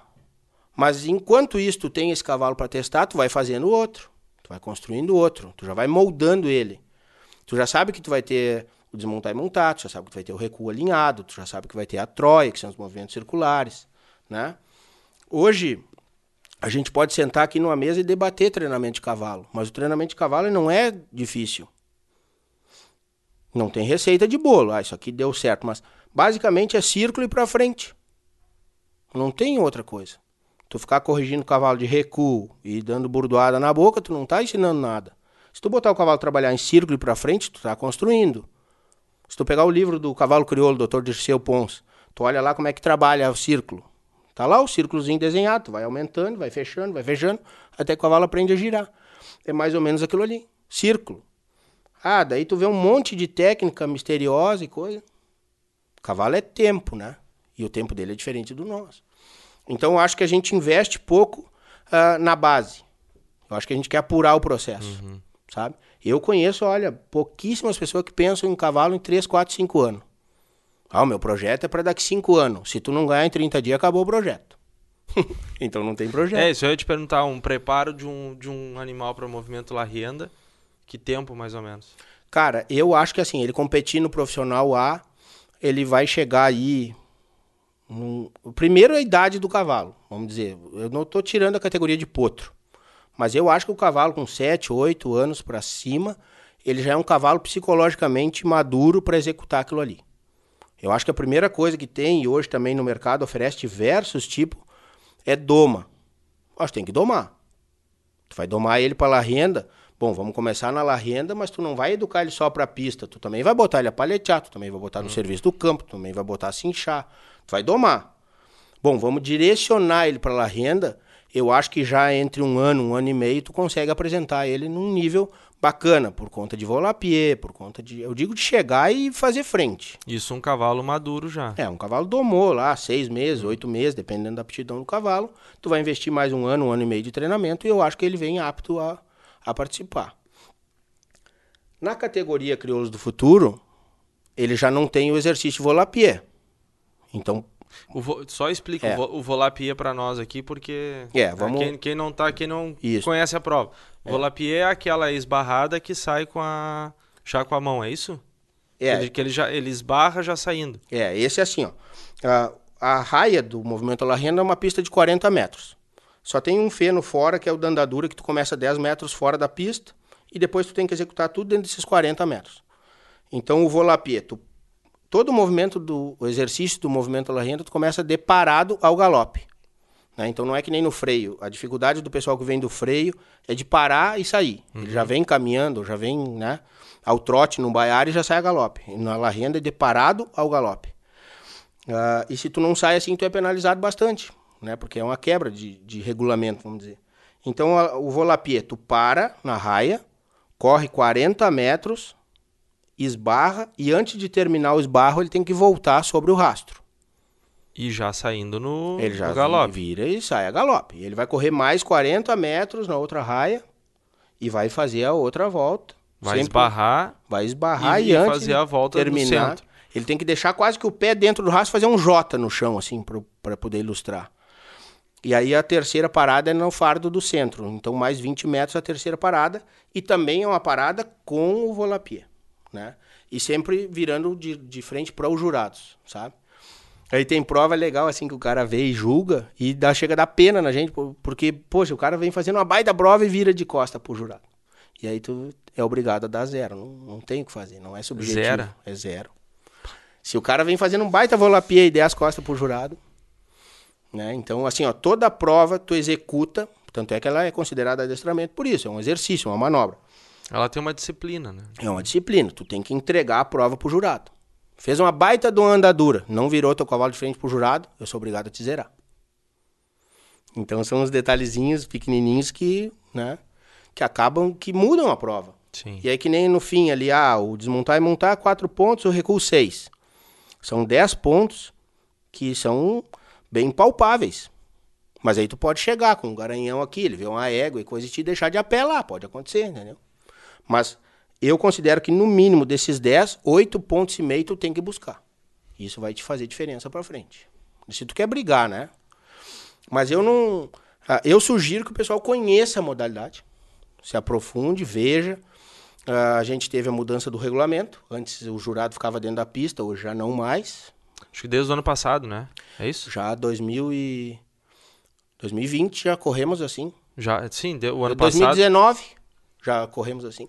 Já foi, já É, foi. a última sim. final que o jurado estava dentro da pista foi em 2018. Né, 19 já foi fora e 20 já foi fora. Então, ah, são, são detalhezinhos, assim, o pessoal tem que conhecer, claro, que vai ouvir o nosso podcast, vai, né, vai, pô, a La Renda, sabe? Hoje o cara querendo dar uma olhada assim, pô, eu quero conhecer mais da La Renda. Aonde é que ele busca conteúdo? Pode buscar já material nacional. Antigamente nós não tínhamos, né, nós tínhamos que olhar a prova da Argentina, que o regulamento ele era ah, igual. Hoje o nosso já é diferenciado. Então, tu quer correr aqui no Brasil, já pode olhar as provas nossas aqui. Né? Já tem material suficiente para a gente poder admirar. E, e segue tendo cursos, tendo clínicas. ah, claro, agora com a pandemia É. tá, beleza. A gente tá Sim. num momento, né, complicado. Mas, ah, mas até então ali já, já se projeta alguma coisa de, de, de novos cursos pra frente aí, não? É, por enquanto, não. Mas, Na verdade, a gente não tem nem o. O calendário está definido que a final vai ter, nos moldes de protocolo Sim, sanitário, sim. tudo, né? Dentro de esteio. Ano passado, numa tentativa de levar a prova para Campina Grande, né? Acabou que não teve autorização sanitária, acabou sendo esteio, Junto com rédeas, né? Junto com a final em dezembro, junto né? com redes. E eu acho isso um ganho, assim, porque são duas provas de, de performance. E pode ser, sim. ah, Podem se, com- se completar. Pode se né? completar, porque tem pessoas que participam da Redes e correm lá renda, Claro. sabe?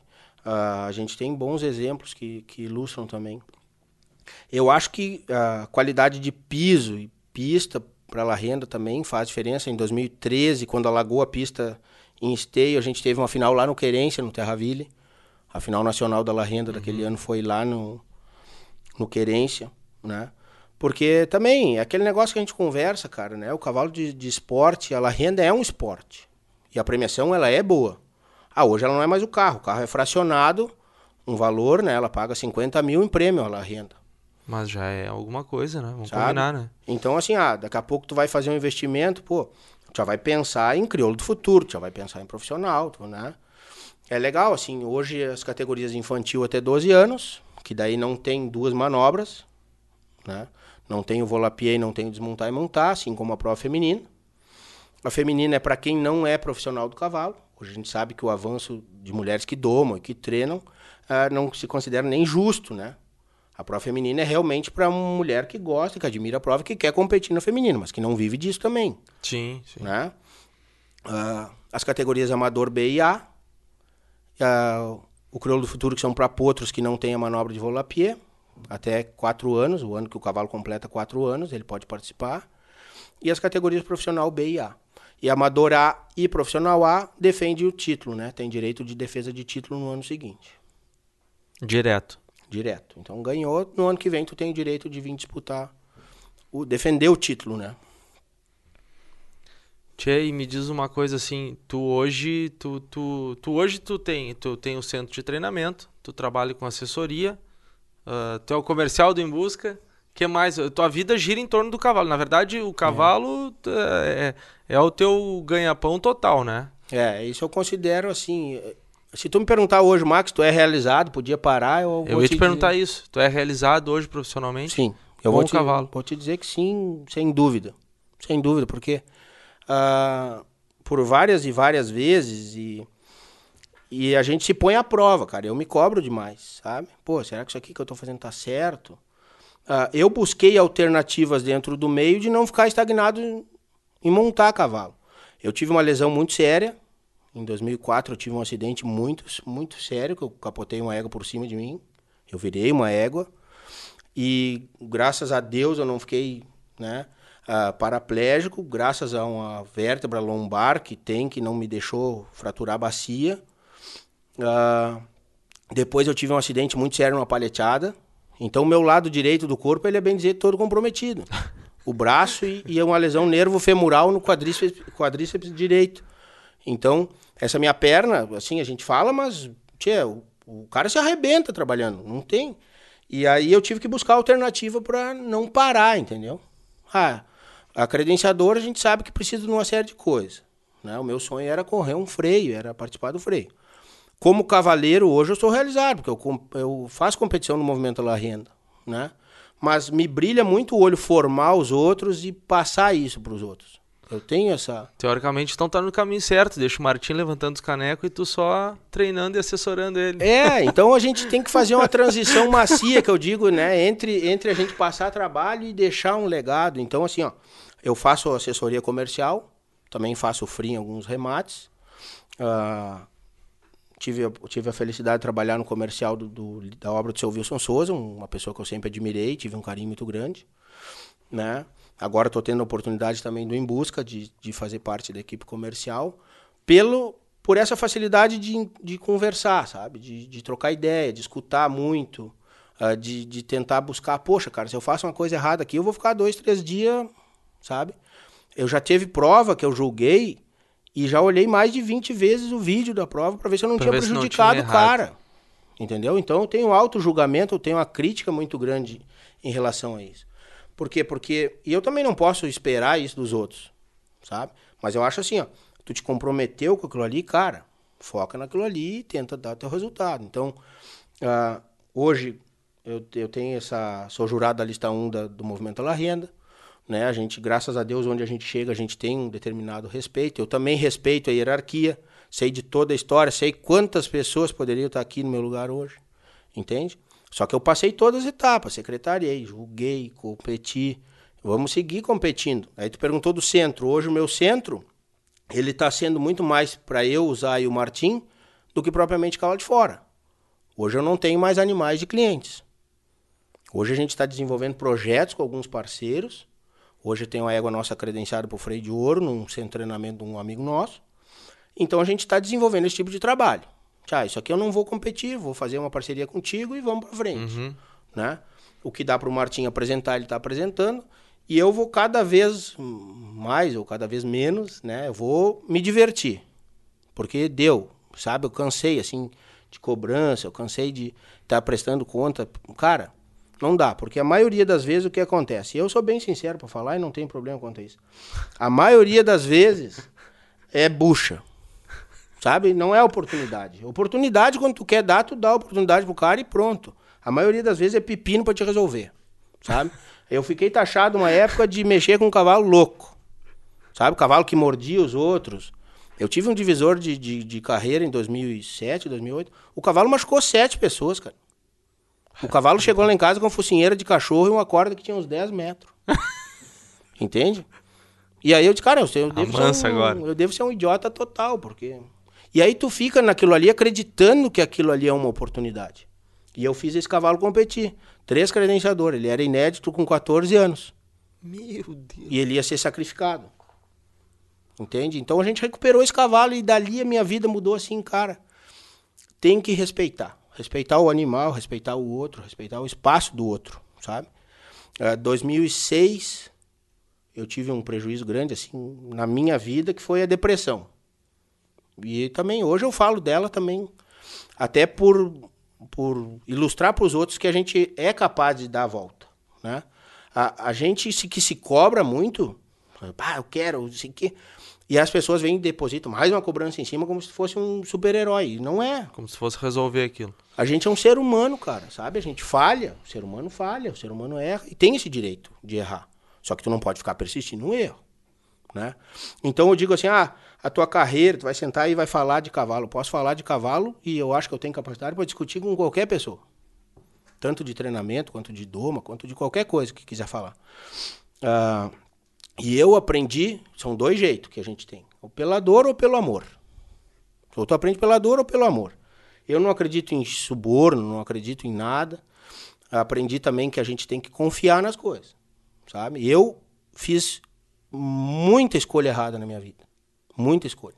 Fiz várias certas, que a La Renda, eu tô, por isso que eu tô aqui hoje. E escolhi bem a La Renda, né? Mas eu fiz várias escolhas erradas, sabe? E hoje o que, que eu valorizo, cara? Hoje para mim, se tu dissesse, ah, tu vai lá competir, não sei o quê. Já competi em Avaré, na pista do Nacional de Rédea, já competi na FIC, já corri prova aqui. Não corri o freio, não corri. E também, hoje tu pergunta, ah, vai te fazer muita falta. Ia te perguntar isso, teria ainda essa, esse desejo de correr o freio, não? Cara, sinceramente... Qual, tem um sonho ainda, não? Um o, sonho como... É, o meu sonho é a coisa que eu valorizo hoje, Fagner. É a minha família. Durante muito tempo eu virei as costas para minha família. E esse foi o pior erro da minha vida. Se eu tivesse prestado atenção na minha família e não nas coisas que eu queria, é, né? Eu era um doente assim, ah, o freio de ouro, freio de ouro, freio de ouro. Cara, de repente ele ia estar tá lá juntando pó. E eu não ia ter minha família, né? Sim. Então eu tive que perder tudo para poder valorizar aquilo que era de mais importante. Então, e eu digo minha família assim, é minha mãe, minha avó, minha madrinha, a Camila e o Martim. E meia dúzia de amigos próximos que me sustentam, porque assim, me sustento que eu digo de vamos lá, tamo junto. Sim, sim. Pau pra toda a obra, porque o resto eu tive muito bem quando comecei assim, cuidar cavalo e tudo. Aí tu tem um monte de amigo, cara. Quando tu tá por cima, é a melhor coisa. E quando tu tá por baixo, não sobra um. Então eu digo, cara, eu ralo se eu cheguei onde eu cheguei foi batalhando batalhando. Não tive facilidade, assim, de, ah, vai lá e vai investir um monte de dinheiro. Já tive na Universidade do Cavalo, me qualificando. Fui lá. Quando eu fui correr em Avarel, vendi meus arreios para poder pagar a inscrição. Sabe? Que, que... São coisas assim, tia. Hoje é fácil. Eu digo pro Martim, cara, valoriza cada centavo que teu pai gasta contigo. Porque pra ti foi bem difícil, né? E ele não passou, não vai passar por isso e graças a Deus tu pode fazer com que ele não passe por isso, né? É, então eu digo, Mas... cara, o que fica assim, o cavalo é muito interessante. Que valoriza, né? É, e tu vê que as pessoas dizem, ah, cavalo não dá dinheiro. Sabe, eu vejo um amigo meu veterinário formado, cara, pô, não sei o quê. Cara, valoriza o profissional. Valoriza a pessoa. Se a pessoa tá dizendo assim, ó, e eu, eu incentivo as pessoas, cara, chega lá fazer aula, cara, é o teu sonho, vamos fazer. A menos já chegou gente lá que não tinha condição técnica. E aí, tu tem que largar a real, e aí? Eu dou a real. eu digo que é. Mas eu não vou dizer pro cara assim, ah, vai fazer tal coisa porque tu não é disso aqui. Né? Não posso fazer isso com o sonho. Ninguém tem o direito de fazer isso com o sonho da gente, cara. Chegar e dizer assim, ó, ah, não, tu não vai tirar foto porque tu é mau fotógrafo. Eu pego pela mão e digo, vamos tentar ser Vai um, treinar bom, um mais. bom cavaleiro, Vamos treinar mais. né? Então tu olha assim, ah, ah, já aconteceu, cara, de saia justa, sabe? De pegar um cavalo que o cara tá prometendo dois, três anos lá, ir numa clínica e montar no cavalo e dizer pro proprietário, cara, isso aqui não... Sabe? Eu acho que com o cavalo a gente tem que ser muito sincero. Tchê, não dá. Isso aqui não dá. O tempo de ser aventureiro já passou. É, Né? Hoje o profissionalismo não deixa. Né? Aí tu vai chegar lá pra fotografar de noite na minha casa. Não, Fagner, vem aqui seis horas da tarde que a luz tá tri boa. Aí tu vai chegar mais, não dá, não tem sol. claro. Não, vai fazer. Não, não vou fazer. Tu é profissional, não. Aí do cara aventureiro, o cara faz. Inventa, bota uma lâmpada do carro, sei lá, mas não pode, cara. Então, assim, ó, muita coisa eu devo e aprendi ao movimento La Renda. E talvez eu digo, da- de todos os troféus que a gente já conquistou, bem ou mal, talvez esse Top of Mind tenha um valor muito maior do que vários. Pela oportunidade, eu vim aqui falar contigo sobre isso. Sobre a trajetória, sobre a La Renda. É, e a La Renda, pra mim, ela virou uma filosofia de vida. Que bom. Bom, Eu- bom saber disso aí. Eu aprendi a respirar, eu aprendi a me concentrar, sabe? Eu aprendi a, a me colocar no lugar dos outros, sabe? Como jurado, pô. Ah, e talvez assim, ó. ah, tu não acha assim? Eu sou, sou muito grato à oportunidade, isso conversei no outro concurso que eu vim. Eu luto pelo bem igual e comum. Eu não acredito que vai dar certo nada se fizer só para nós. Eu sempre usava, La Renda é um esporte para todos. E ela tem que ser para todos. A gente tem que atender. A gente fez uma La Renda em 2018 ah, com a participação de dois canais de televisão. A gente distribuiu medalha para todos os envolvidos na prova. A gente botou espaço para criança. Sabe?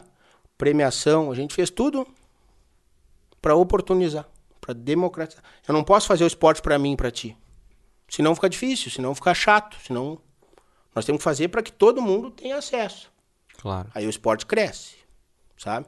Ah, seria pretensão minha chegar aqui e dizer, ah, todo mundo vai investir em cavalo para la renda. Não, mas pelo menos vai conhecer a la renda. Porque daqui a pouco pode ser um mercado para te colocar os teus cavalos também. A genética que faz o freio, ele vai fazer la renda, né? Eu bato muito na tecla que o cavalo ele tem que ser morfofuncional, tem que ter morfologia para isso também. Não adianta tu pegar um bicho que seja um pescoço mais pesado, as patas mais retas e coisa e querer que ele vai fazer volapié. Ah, vai fazer? Vai.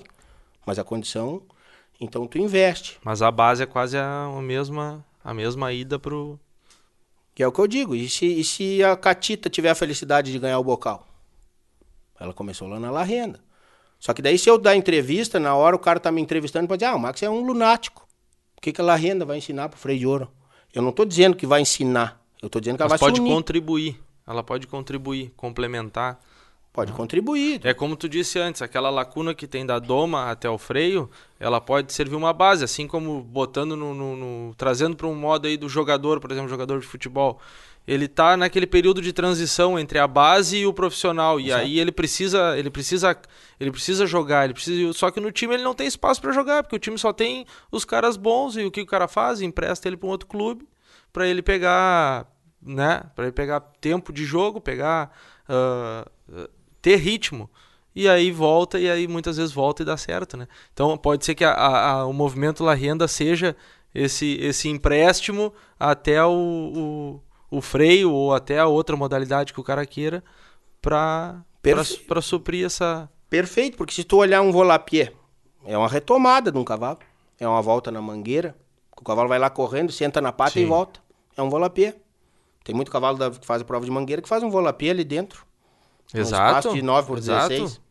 Principalmente numa parte, né? Né? Então, assim, ó, ah, na retomada, tu agarrou o cavalo, esbarrou e já retomou em cima da vaca, né?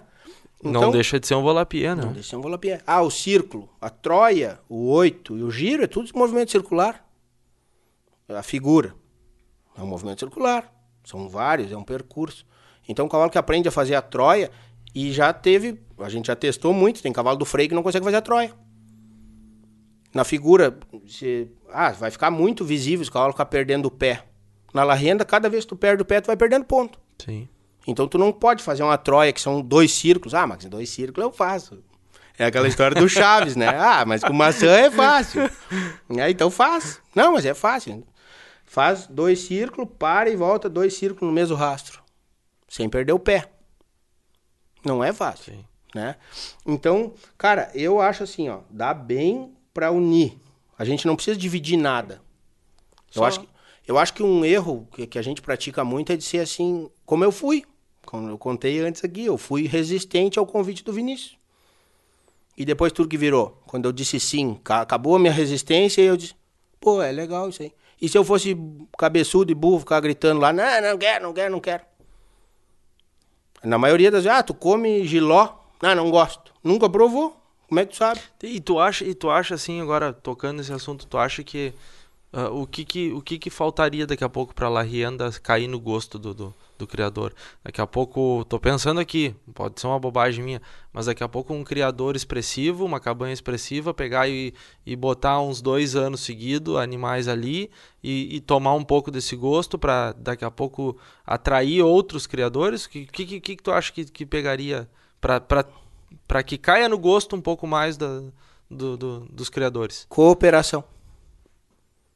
Falta cooperação. A, a gente não consegue ah, agregar nada se cada um puxar pro seu lado. A gente tem que se unir. Quem é que gosta do esporte? Quem é que faz o esporte? Vamos se unir. Que nem foi feito de um determinado tempo. Vamos a Santa Maria.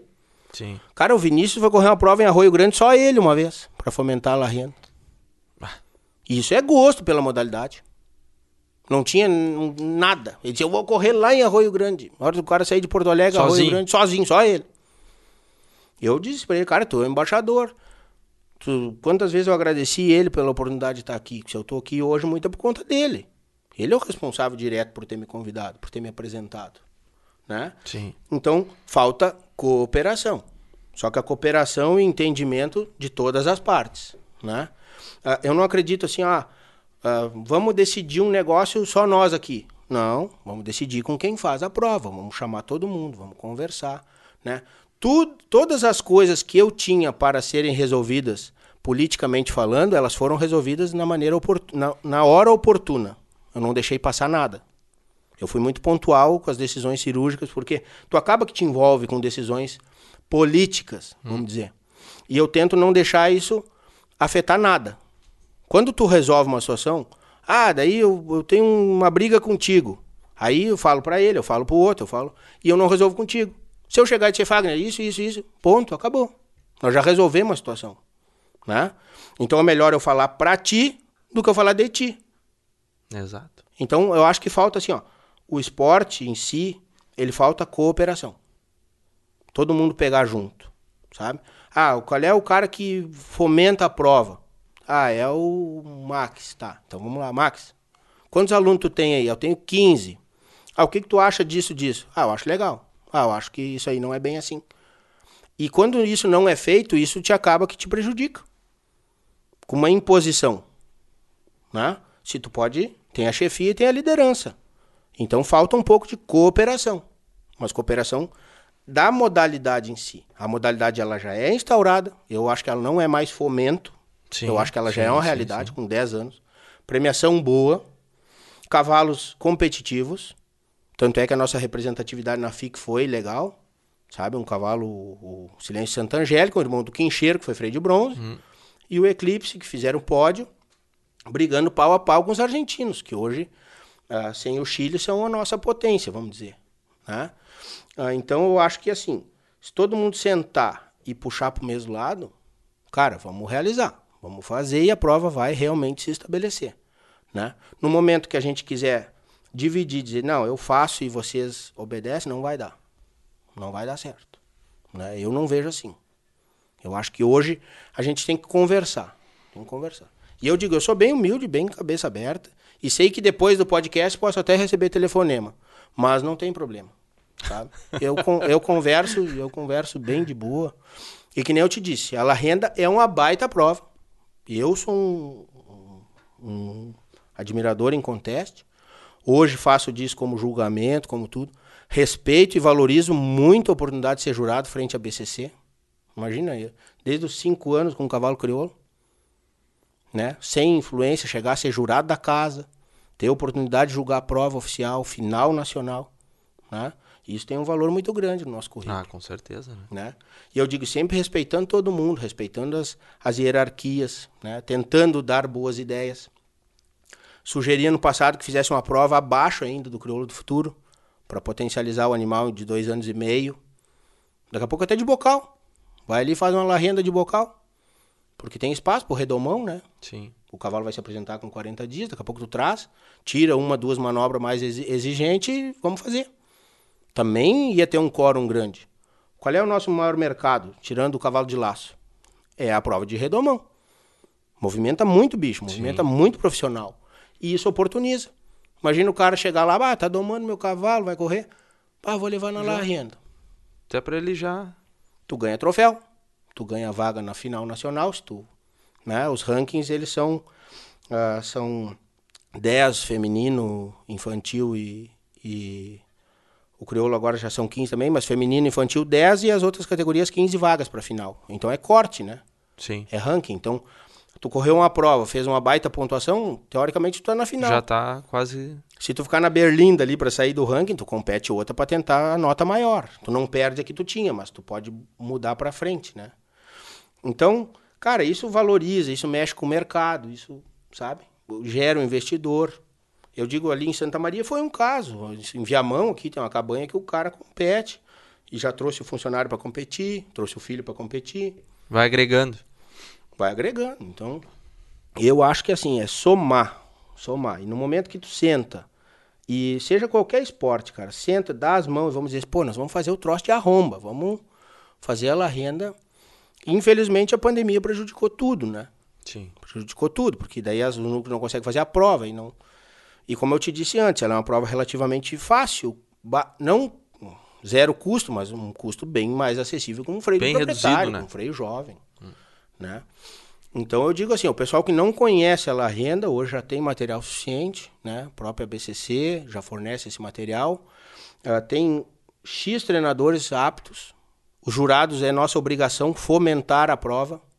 Todos os jurados lista 1, que no Brasil são cinco. Então é, é eu, o Lucas Turra, Mário Pires, o Goberi Vasconcelos e o Ronaldo Creuch. Né? E o Leandro Amaral pode julgar, ele é o titular da escola de jurados, pode julgar a renda também, porque é, é bastante conhecedor da prova uhum. também. O Leandro também já participou e tudo, né? Ah, então são esses cinco da lista 1. Um. Então esses jurados, a gente tem a obrigação de passar para os jurados lista 2 e os secretários, tudo a capacidade de regulamento, capacidade de julgar, tudo que se busca dentro do movimento da renda, né? Que maravilha, Max. Max, negócio seguinte, se nós deixar, a gente vai. Bah. Acho que tu tem história e tem. E gosta de falar, né? É, quase, quase nada. Meu amigo, uh, vamos ter que dar uma encerrada por aqui. Tá bem, não tem galho.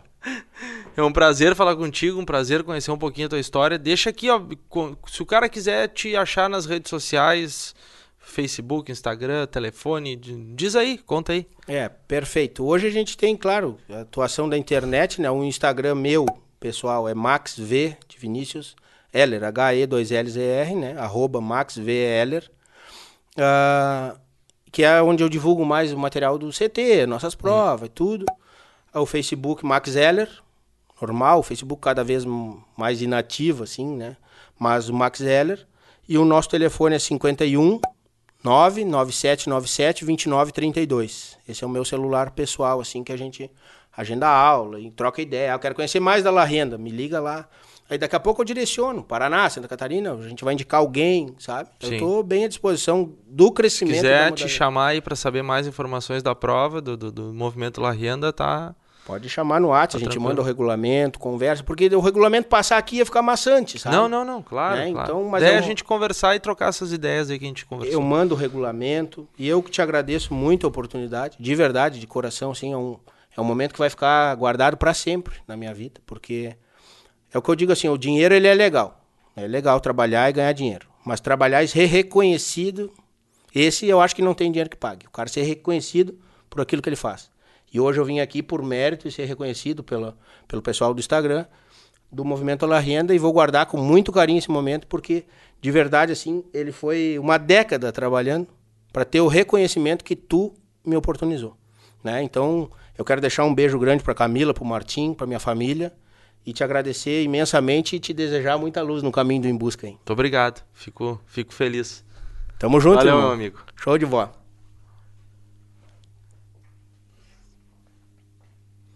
Bueno, pessoal, esse foi o nosso podcast 04, alusivo ao Top of Mind, na modalidade La Renda. Nosso convidado Max Zeller. Pessoal, agradecimentos a Jackson Nonemacher, Cabanha Capão das Pitangueiras, André Scherer, Cabanha do Tirol, Renato Vacinalete, Cabanha Mapuche, Paulo Piá e família, Cabanha do Santo Guerreiro, Denis Esfer Silveira, Cabanha Sabiendas, Cícero Martelli e Luiz Alexandre Cordeiro, Cabanha Antuérpia, Rafael Reck, Cabanha Temporona, Bruno Caline e Breno Greneman Dal Ponte, Cabanha Três Irmãos, Centro de Doma e Morfologia, Rodrigo da Rosa e Joca Fajardini, Antônio Alceu, de Araújo, Estância do Salto e Supra. Muito obrigado por acreditarem no Em Busca do Cavalo Crioulo e nos levar cada vez mais longe. Pessoal, antes de mais nada, antes do encerramento aqui, te inscreve no canal, faz qualquer tipo de ação, aperta todos esses botões que tem abaixo aí para ver se a gente consegue, sei lá, ir longe. Vamos longe. Um abraço, até a terça-feira que vem.